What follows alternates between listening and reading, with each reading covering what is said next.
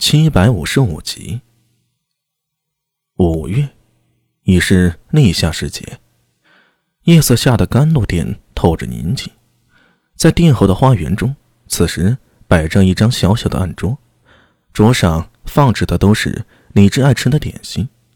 头上明月高悬，感受着夜风带来的一丝清凉。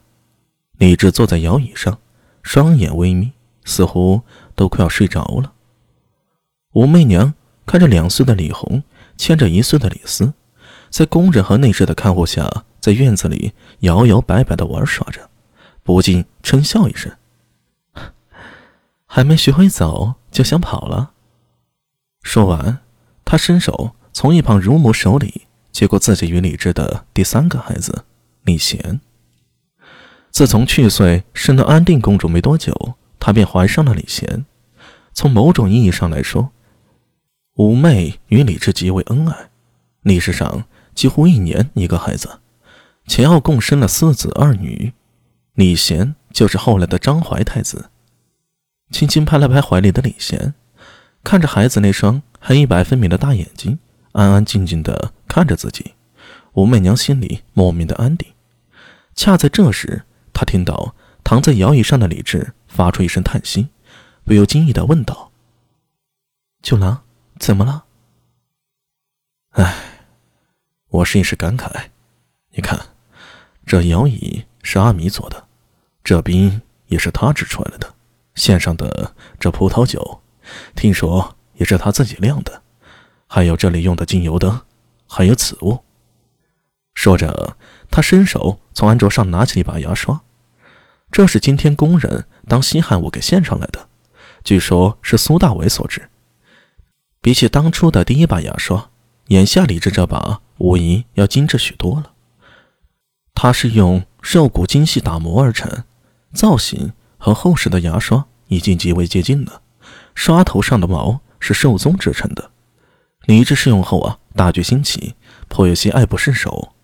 他已经决定了，今后洗漱都要用此物来清洁牙齿，比之轻盐擦牙之类的，这牙刷简直就是神物啊！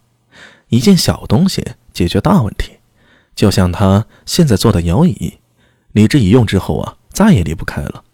在此之前，他从没想过，从小到大的胡荡，在脚步做一些改动，居然就变得如此舒服。武媚娘一时不明所以，笑道：“阿明弄这些东西啊，也是为了方便。他很聪明的，确实很聪明啊。”李治点了点头。眼中光芒微动。从初为不良人开始，短短数年，上到你我，中到恶狗宫、丹阳郡公，下到县军、公交署、虎商，全都能打通关节。九郎，你此话何意啊？武媚娘神情微变了。哎，媚娘别急，阿弥是你弟弟，那就如我的亲人一般，我对他没有恶意啊。李治冲他微笑道：“ 只是有时候啊，忍不住惊讶，在一个人身上能有这么多发现，这么强的人脉手腕。他现在还年轻呢，若稍加打磨，未来必能成为大唐肱骨之臣。”听到李治这么说，武媚娘稍稍放心，想了想，说道：“九郎，你该不会是因为上次的事怪阿弥吧？”上次的事指的便是突厥狼卫之事，这事是李治与武媚娘心照不宣的秘密，只有极少数人知道。苏大为虽然是不清楚内情的，但是上次他与狄仁杰联手，差点弄坏了李治的计划。怎么会呢？他是你弟弟，他够聪明有能力，我高兴还来不及呀。李治摆了摆手。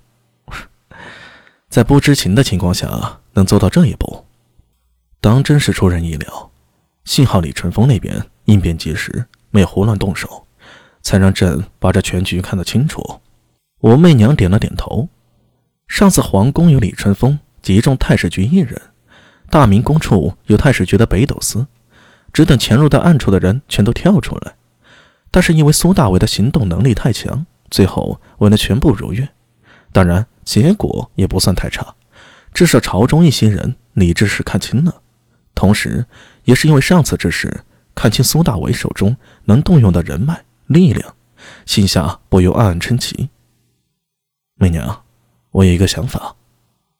什么想法？这次苏定方用兵，让他把阿米也带上吧。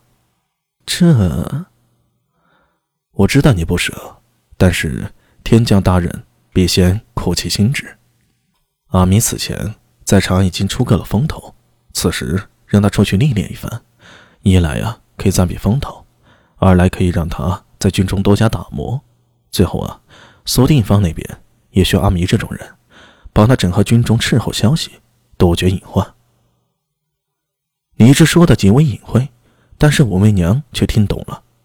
之前苏定方对高句丽用兵，虽说战报是大胜，也对苏定方进行封赏，但其实战果并不大。最主要的问题就是在高句丽提前知道苏定方进兵的消息，提早做好了坚壁清野、长期对峙的准备。你这并没有怪苏定方。无论是他，或者是苏定方，对此次真高歌丽消息泄露之时，都是极为恼怒，憋着一腔怒火呢。大唐之敌不在外，而在负心呢。